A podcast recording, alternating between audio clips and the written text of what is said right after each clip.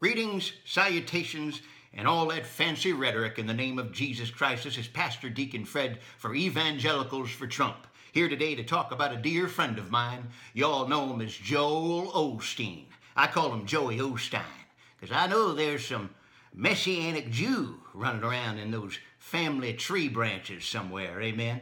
Well, it seems that Joel Osteen, as God is flooding out Houston, He's following exactly in the footsteps of Noah and refusing anybody to get on board his ark unless they got themselves a ticket. Amen? Well, the Bible makes it pretty clear in 2 John 1 9 through 11 that unsaved folks aren't allowed to be in church. Amen?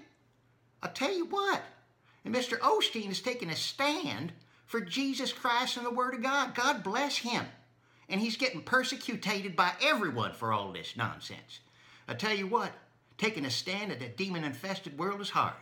And we don't allow unsaved trash, as Betty Bowers calls them. I like to call them human refuse or walking piles of garbage. They don't belong in God's house. Never.